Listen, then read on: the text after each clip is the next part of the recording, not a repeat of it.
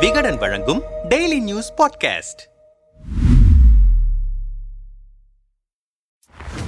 இந்திய கம்யூனிஸ்ட் கட்சியின் தமிழ்நாடு மாநில செயலாளர் முத்தரசன் வெளியிட்டிருந்த அறிக்கையில் பாரதிய ஜனதா கட்சியின் தமிழ்நாடு தலைவர் அண்ணாமலை திமுக தலைவர் உள்ளிட்ட கட்சியின் முன்னணி தலைவர்கள் மீது குற்றச்சாட்டு என்ற பெயரில் சொத்து விவரங்களை செய்தியாக வெளியிட்டிருக்கிறார். அண்ணாமலை வெளியிட்டிருக்கும் செய்தி வரும் ஆண்டு நடைபெறும் நாடாளுமன்ற தேர்தலில் பாஜகவை ஒன்றிய அரசின் அதிகாரத்திலிருந்து அகற்ற எதிர்க்கட்சிகளை அணிதிரட்டி ஒருங்கிணைத்து வரும் ஸ்டாலினையும் அவரது கட்சியினரையும் மிரட்டி நிர்பந்திக்கும் முயற்சியின் வெளிப்பாடாகும். ஜனநாயக ஜனநாயகத்தை பாதுகாக்க இந்திய அரசியல் சாசனம் ஏற்படுத்தியிருக்கும் அமைப்புகளான வருமான வரித்துறை அமலாக்கத்துறை மத்திய புலனாய்வுத்துறை ஆகியவற்றை ஏவி எதிர்க்கட்சி தலைவர்கள் மீது சோதனைகளும் விசாரணைகளும் நடத்தி அவர்களை மோசமானவர்களாக மக்கள் முன் நிறுத்துவது ஆர் எஸ் எஸ் பாஜகவின் வழக்கமாகும். இரண்டாயிரத்தி இரண்டாம் ஆண்டில் குஜராத் மாநிலத்தில் நடந்த முஸ்லிம் இன அழிப்பு பேரழிவு தாக்குதலில் மோடி அரசின் கரம் இருப்பதை ஆதாரத்துடன் வெளிப்படுத்திய பிபிசி நிறுவனத்தின் ஆவணப்படம் தடை செய்யப்பட்டது. மோடியின் நெஞ்சுக்கு நெருக்கமான நண்பர் அதானியின் குழும நிறுவனங்களின் பங்கு சந்தை கணக்கியல் மோசடிகளுக்கு துணை போன குற்றச்சாட்டின் மீது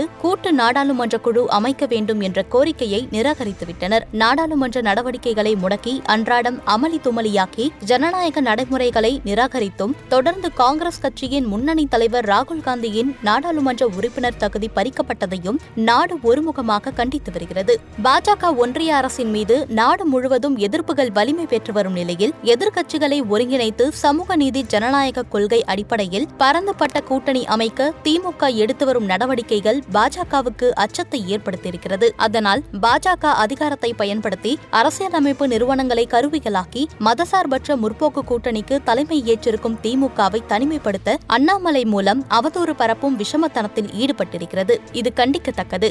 ஆர் எஸ் எஸ் பாஜக தேர்தல் ஆதாயம் தேடி மலிவான செயலுக்கு எதிராக மதசார்பற்ற ஜனநாயக முற்போக்கு சக்திகள் ஒருங்கிணைந்து தீவிரமாக களமிறங்க வேண்டும் என தெரிவிக்கப்பட்டிருக்கிறது. கம்யூனிஸ்ட் கட்சியின் இந்த பார்வை சரிதானா என்ற கேள்வி எழுகிறது இது தொடர்பாக நம்மிடம் பேசிய மூத்த பத்திரிகையாளர் பிரியன் முத்தரசனின் பார்வை தவறானது. பாஜகவுடன் எந்த விதத்தில் திமுக நெருக்கமாக சென்றாலும் அவர்களது வாக்கு வங்கியை இழக்க நேரிடும். அவ்வாறு நடந்தால் அந்த வாக்கு வங்கியை தங்கள் பக்கம் கொண்டு வருவதற்கு சீமான் தயாராக இருக்கிறார். கனிமொழி ராஜாவை சிறையில் வைத்தார்கள். அதையெல்லாம் தாண்டித்தான் திமுக வந்திருக்கிறது. அண்ணாமலை குற்றச்சாட்டுக்கெல்லாம் பயம் கொள்ள மாட்டார்கள். பாஜகவின் நோக்கம் காங்கிரஸை விட்டுவிட வேண்டும் என்பதாகத்தான் இருக்கும். ஏனெனில் கடந்த முறை எட்டு இடங்களில் காங்கிரஸ் வெற்றி பெற்றிருக்கிறது. கேரளாவிலும் தமிழகத்திலும் தான் அதிகமாக வெற்றி பெற்றிருக்கிறார்கள். எனவே காங்கிரஸை விட வேண்டும் என்று சொல்வார்கள். அதை திமுக ஒருபோதும் செய்யாது. காங்கிரஸ் இல்லாத திமுக கூட்டணி மதசார்பற்ற கூட்டணி என்ற அங்கீகாரத்தை இழந்துவிடும். மக்கள் நம்பிக்கையை பெறாது. திமுகவும் காங்கிரசும் ஒன்றாக இருந்தால்தான் சிறுபான்மையினரும் பன்னிரண்டு சதவீத வாக்குகளை பெற முடியும்.